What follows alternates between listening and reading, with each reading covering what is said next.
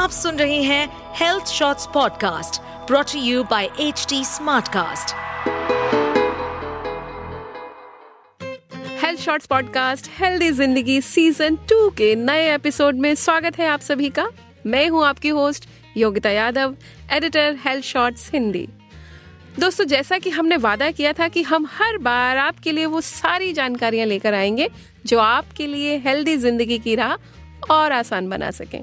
अपने इसी वादे के साथ हम लेकर आए हैं एक और नया एपिसोड। दोस्तों जनवरी सर्वाइकल कैंसर अवेयरनेस मंथ है। सर्वाइकल कैंसर एक ऐसी गंभीर स्वास्थ्य स्थिति है जो दुनिया भर में चिंता का विषय बनी हुई है।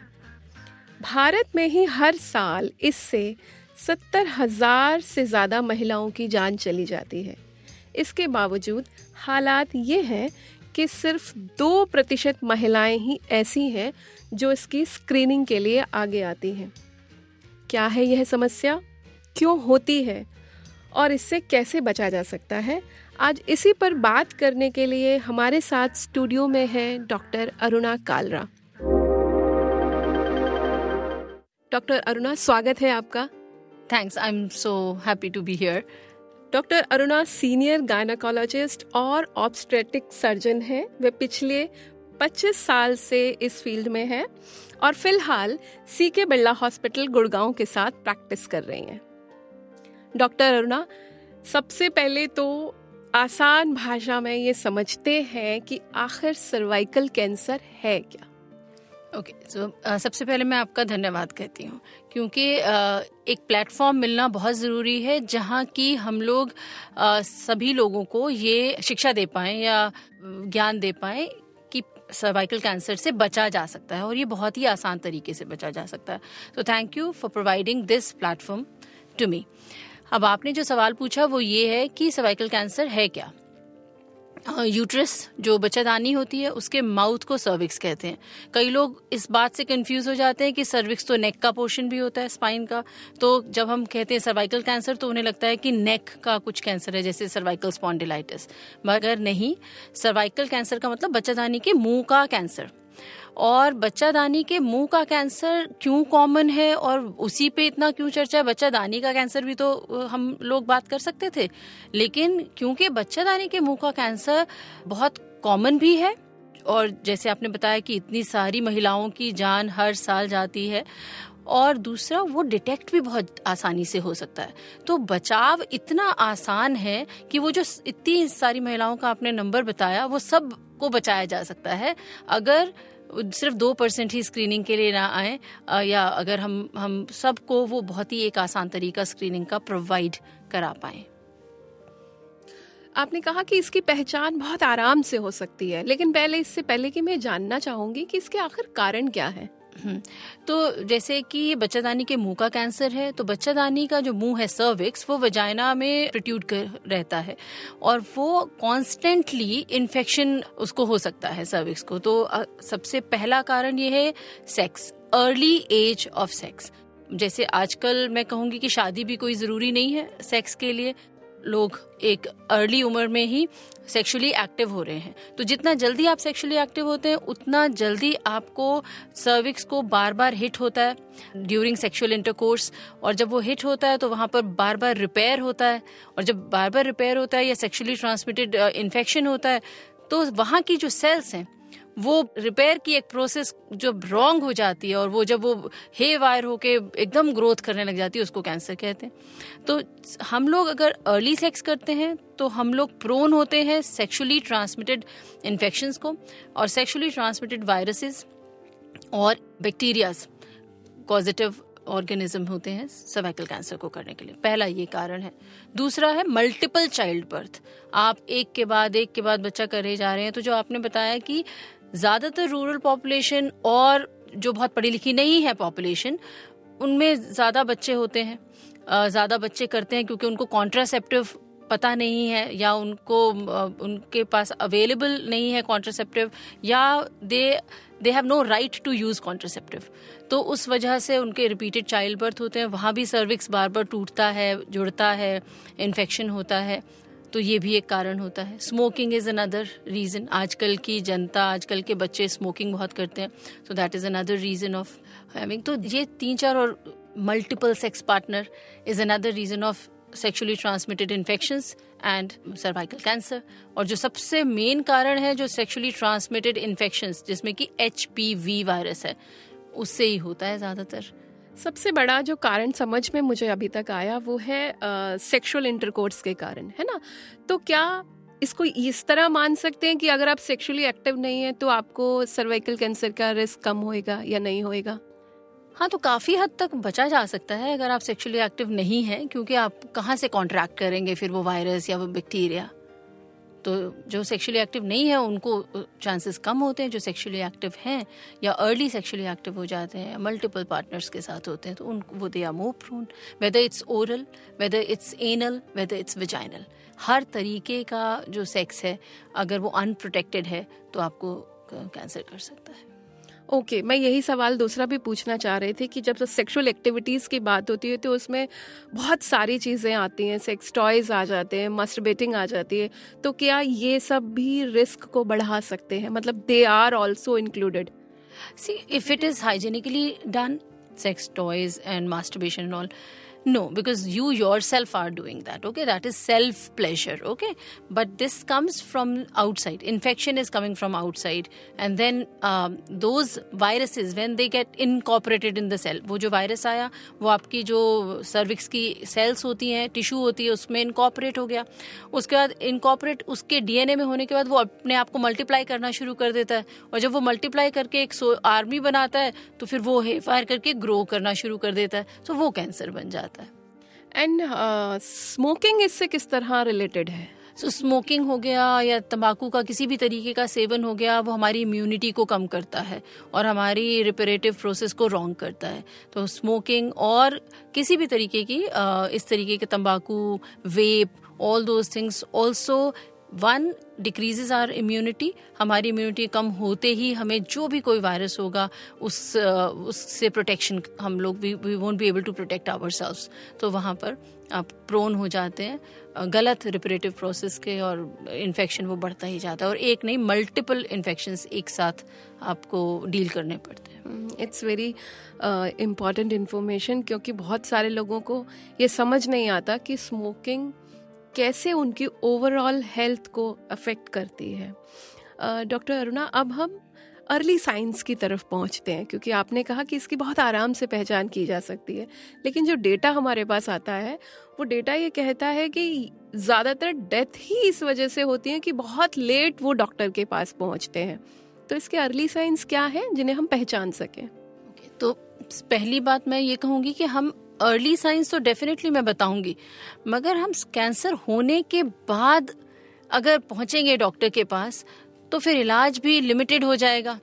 बचने का या प्रोग्नोसिस लाइफ एक्सपेक्टेंसी भी कम हो जाएगी। तो हमें तब नहीं पहुँचना है जब आपको साइंस आ ही गए हैं। उससे पहले स्क्रीनिंग होती है। मगर हाँ साइंस क्या हो सकते हैं वो बताते हैं।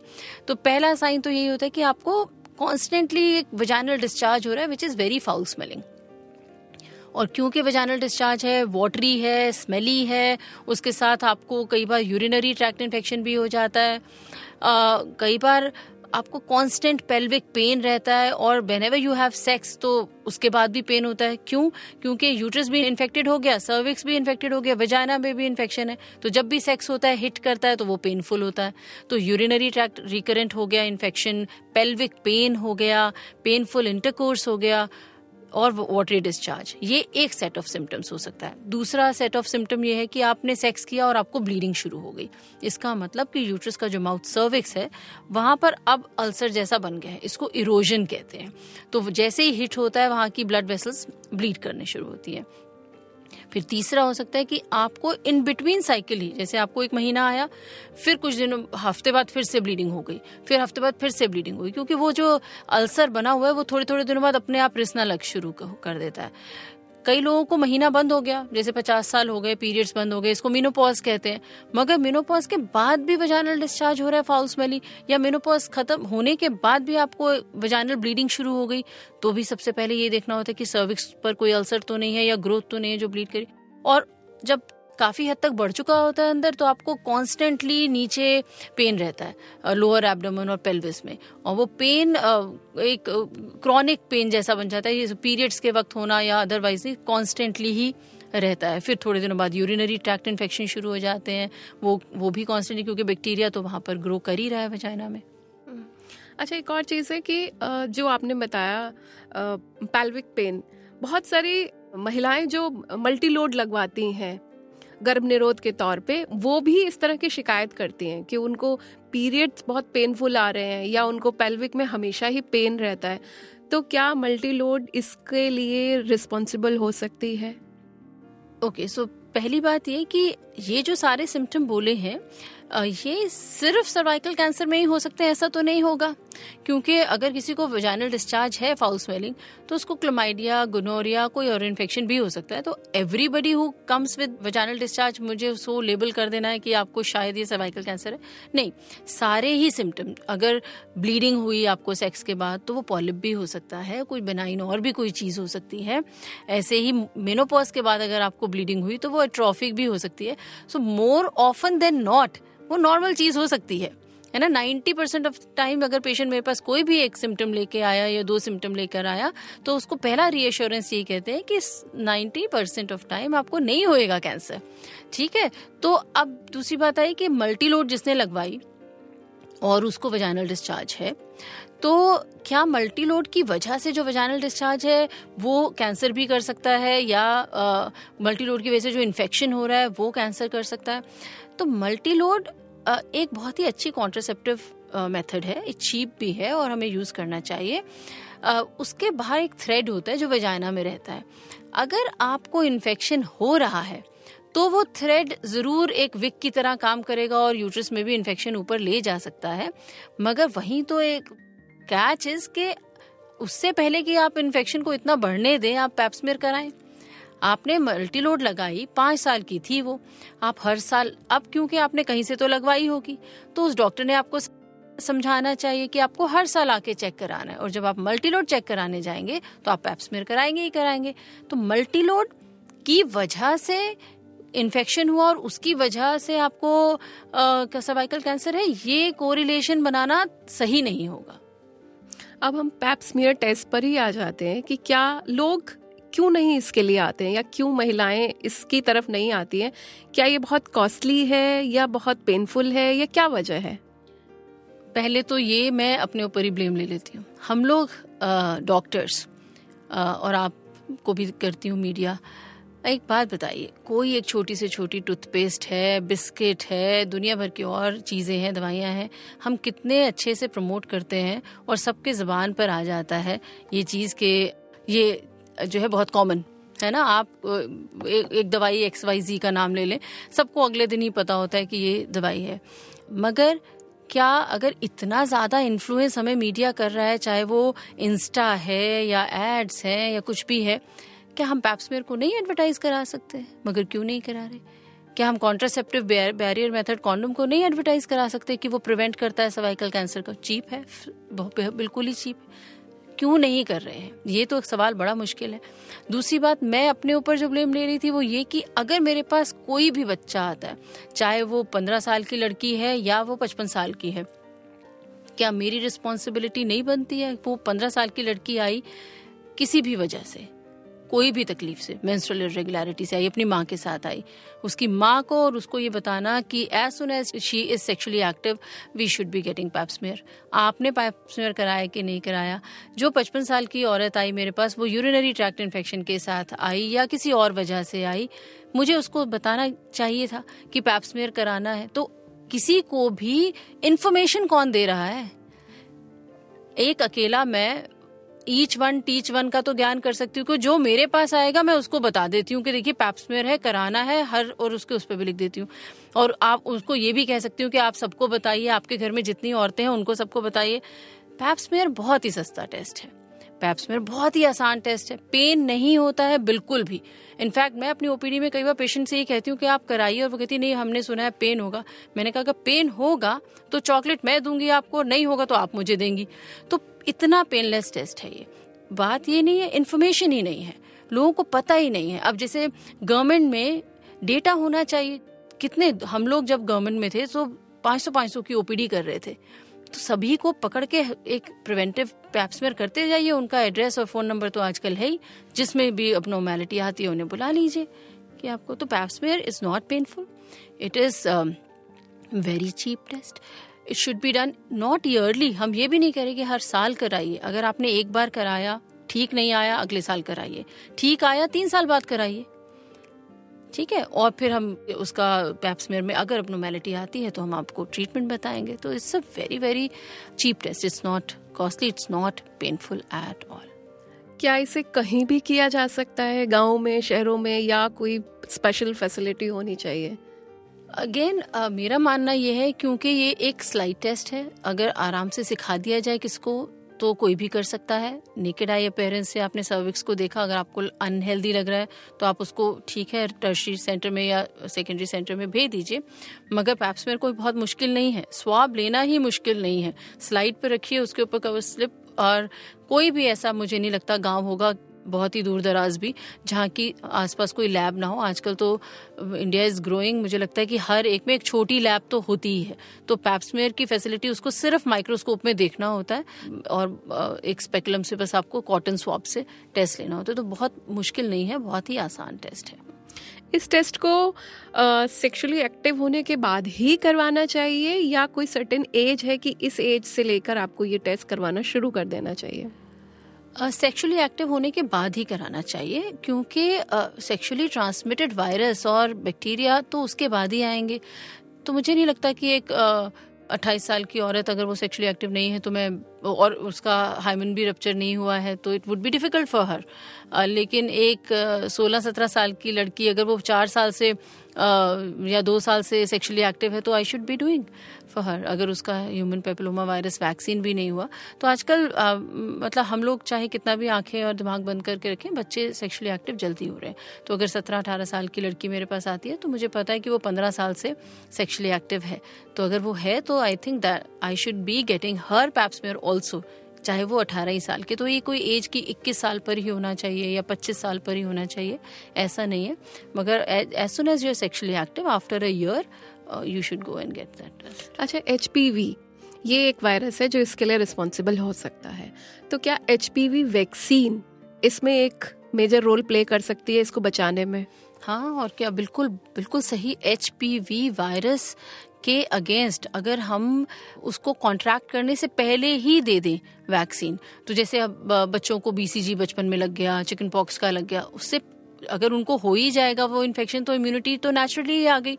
लेकिन अगर हुआ नहीं है तो हम उसको वैक्सीन देते हैं, और अगर हमने अपनी बच्ची को वैक्सीन दिया नॉट ओनली गर्ल्स बॉयज़ को भी, क्योंकि हम बार बार कह रहे हैं कि सेक्सुअली ट्रांसमिटेड डिज़ीज़ है। तो आप कैसे मान लेंगे कि लड़की को होगा तो लड़के को नहीं होगा? एचपीवी वायरस तो बॉय को भी हो सकता है, और अगर लड़के को होगा तो उसको ओरल पेनाइल कैंसर हो सकता है, उसको जेनाइटल वॉर्ड्स हो सकते हैं। तो एचपीवी वायरस वैक्सीन पहले, इससे पहले कि वो सेक्सुअली एक्टिव हो, उनको दे देना चाहिए। और पंद्रह साल से पहले बेस्ट एज होती है और फिर छब्बीस साल तक सेकंड बेस्ट एज होती है। फोर्टी फाइव ईयर्स तक you anybody can get like अगर आपने नहीं छब्बीस साल तक भी लिया तो पैंतालीस साल तक आप कभी भी ले सकते हैं, क्योंकि नाइन्टी परसेंट जो है सर्वाइकल कैंसर का कॉज एचपीवी वायरस होता है। और अगर वो वायरस के अगेंस्ट हमें इम्यूनिटी मिल जाती है तो हमारा उतना परसेंटेज बचाव हो जाता है। वैक्सीन पर ही अभी और थोड़ी सी बात कर लेते हैं कि क्या ये सब जगह अवेलेबल है या क्या ये बहुत कॉस्टली है या आराम से मिल सकती है कहीं पे? अवेलेबल तो है मगर कॉस्टली भी है। तो एचपीवी का जो एच पी फोर था उसमें चार वेरिएंट के अगेंस्ट था तो वो भी कहीं तीन हज़ार साढ़े तीन हज़ार की सिंगल डोज है और दो डोज तो लगानी है हमें। और अब एच पी वी नाइन आ गया है जो कि नाइन वेरिएंट्स को कवर करता है विच इज़ मोर इफ़ेक्टिव तो फिर वो दस हज़ार से ज़्यादा है दस हज़ार तो है ही उससे ज़्यादा ही है थोड़ा। आ, लेकिन ये भी बात है कि मुझे जहाँ तक ध्यान है आ, कि government of India has promised अगले साल तक हम लोग 200 से 300 रुपए तक की ये एच वैक्सीन लेके आएँगे। और इसको नेशनल इम्यूनाइजेशन प्रोग्राम का हिस्सा बनाएँगे।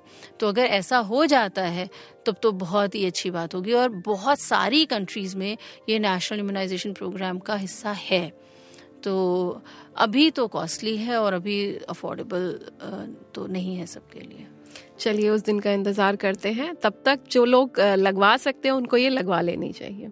अब हम आ जाते हैं फिर से सर्वाइकल कैंसर की तरफ़। इन केस साइंस को भी आपने इग्नोर कर दिया, सिम्टम्स भी आप नहीं पहचान पाए और आपको सर्वाइकल कैंसर हो गया है। तो क्या इसकी भी बाकी के कैंसर्स की तरह स्टेजेस होती हैं? हाँ सर्वाइकल कैंसर पहले प्री मेलिग्नेंट मतलब जब तक आपका मेलिग्नेंसी भी नहीं है, उससे पहले ही पता चल जाता है। क्योंकि जब आपने ये सिम्टम आए और हमें लगा कि, हमें बहुत सस्पिशन हुआ कि ये तो ऐसा ही लग रहा है कि है देखने पर, मगर जब हमने पैप्समेयर लिया तो उसके अर्ली साइंस एक एस्कस और ये सब कुछ ना नॉमन क्लेचर है, आता है या C I N one C I N two तो ये बहुत अर्ली स्टेजेस होते हैं, जहाँ की आपको यूट्रस भी रिमूवल की ज़रूरत नहीं होती। है। तो इसमें हम सिर्फ़ सर्विक्स को ही ट्रीट करते हैं। सर्विक्स को ही काट के निकाल दिया। आ, तो कोनाइज कोन शेप में सर्विक्स निकाल दिया और उसके बाउंड्रीज देख ली कि वहाँ तक सर्विक्स तक का कैंसर नहीं पहुँचा है। तो उसकी बहुत स्टेजेस हैं।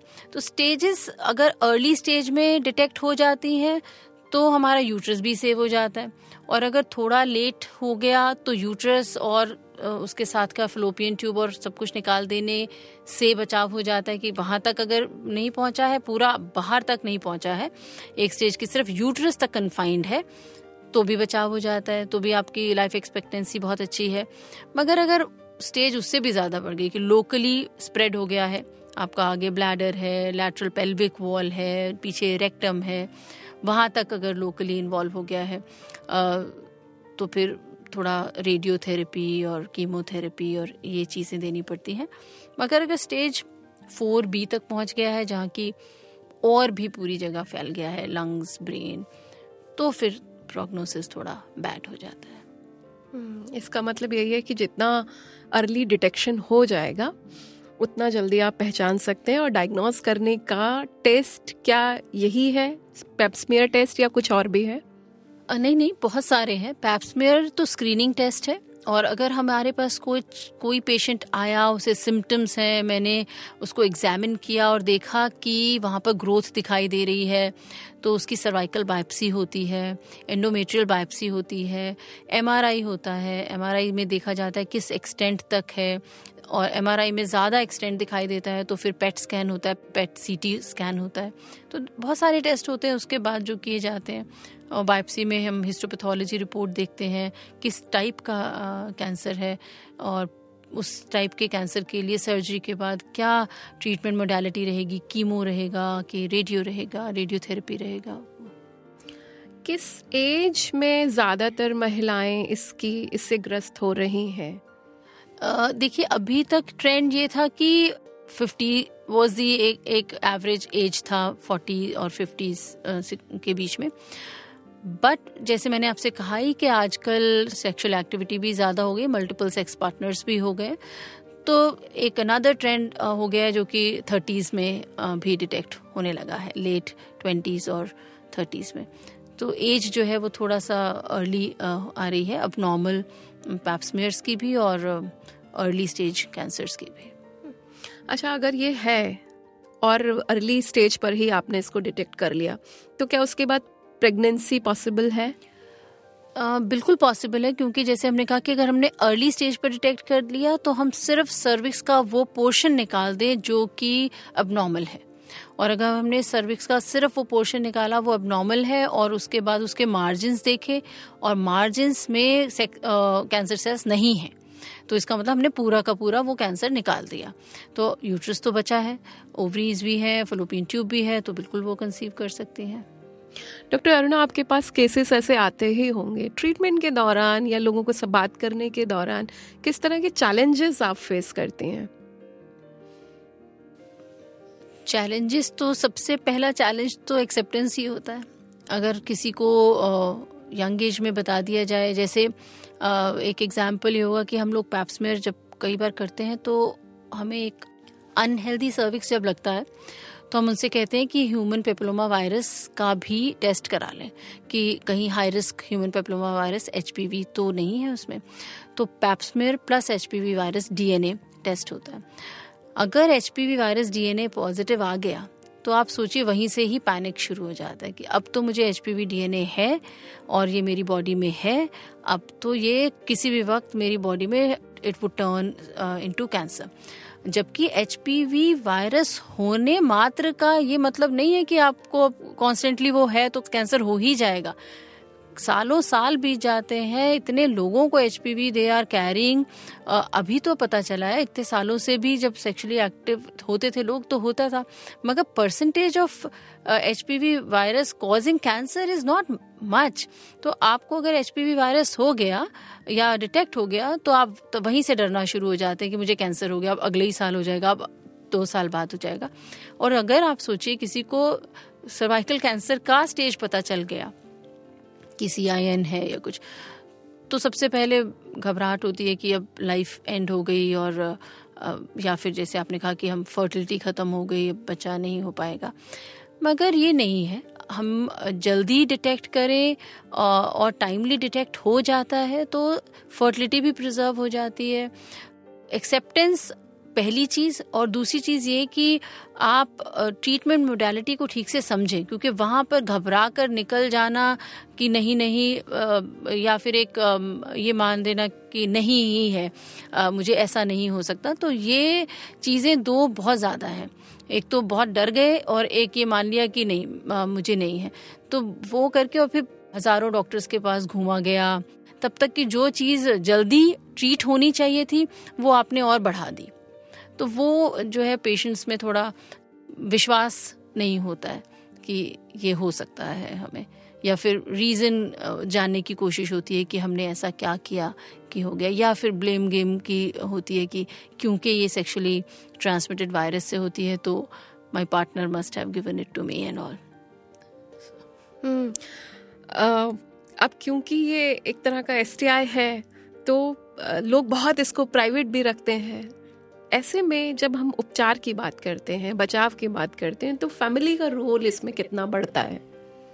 तो जैसे अभी अभी पहला वाला जो क्वेश्चन था, उसमें भी अगर आप सोचिए कोई साठ साल की महिला है या पचास की है तो उन्हें अगर फाउल स्मेलिंग डिस्चार्ज हो रहा है, बच्चे बड़े हो गए हैं बेटों की शादी हो गई है, बहू से इतना है नहीं, वो बताती ही नहीं है कि उन्हें फाउल स्मेलिंग डिस्चार्ज है या ब्लीडिंग हो गई है। तो सबसे पहले ये है कि उन्हें ये बहुत ऑकवर्ड चीज़ लगती है कि कुछ भी चीज़ वजाइना से होना इस उम्र में it's dirty and they should not discuss this thing तो उनको कैंसर का तो पता ही नहीं है कि हो सकता है। उन्हें ये लगता है कि ये तो आ, मतलब एक बहुत गंदी चीज़ है कि वजाना से डिस्चार्ज हो रहा है या ब्लीडिंग हो रही है। आ, मैं मैंने शायद ठीक से अपने आप का ध्यान नहीं रखा इस वजह से हो रही है। तो वो लेट इस वजह से हो जाता है कि they don't come forward boys को बत, अपने बेटों को बताते नहीं और भी किसी को नहीं बताते।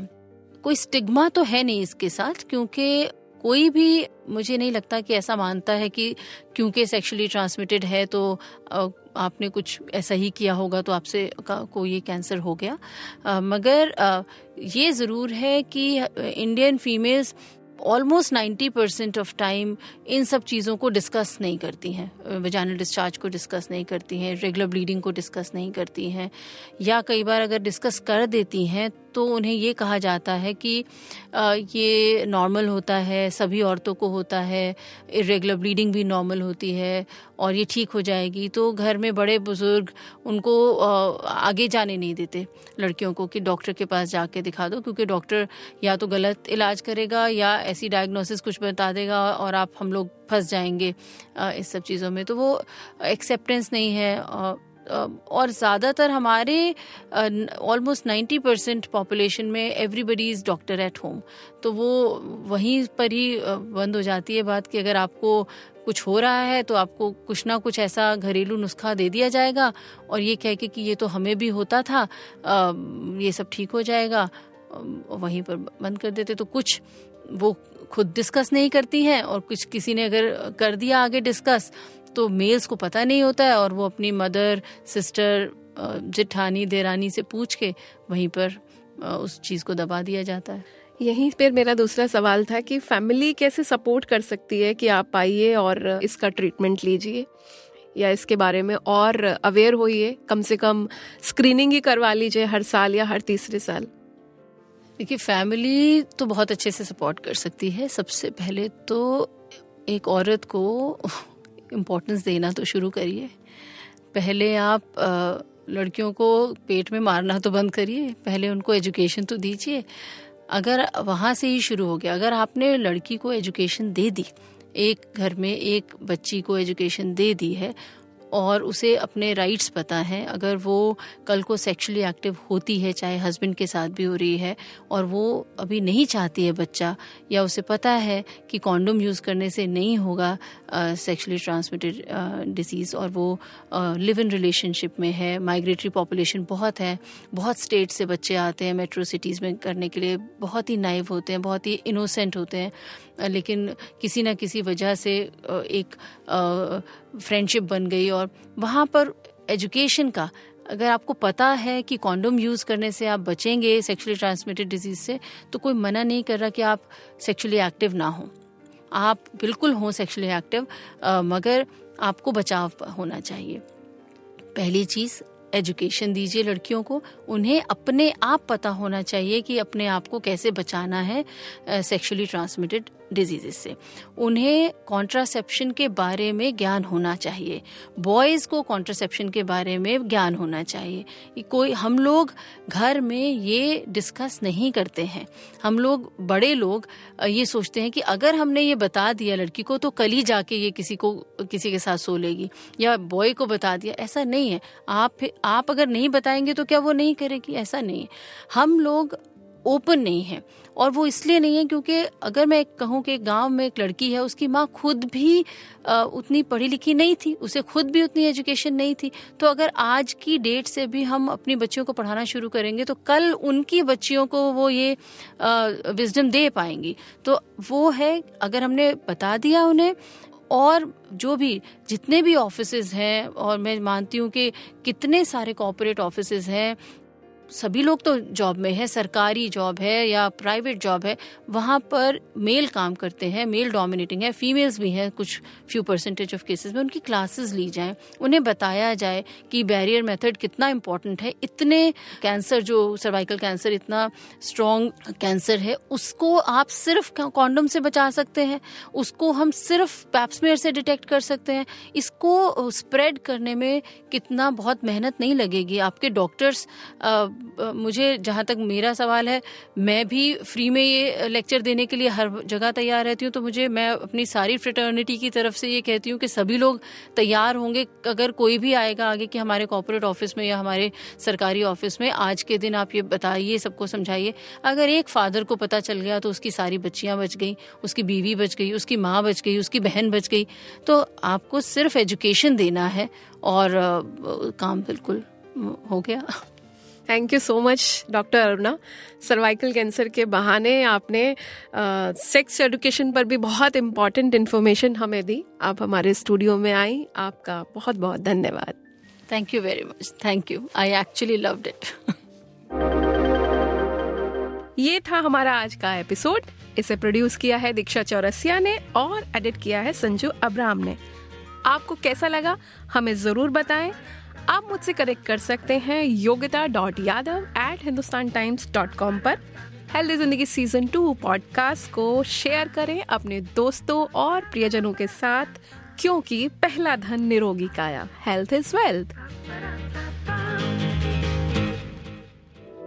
इस पॉडकास्ट पर अपडेटेड रहने के लिए हमें फॉलो करें एट एच हम सारे मेजर सोशल मीडिया प्लेटफॉर्म पर मौजूद हैं। और ऐसे पॉडकास्ट सुनने के लिए log on to W W W dot H D smart cast dot com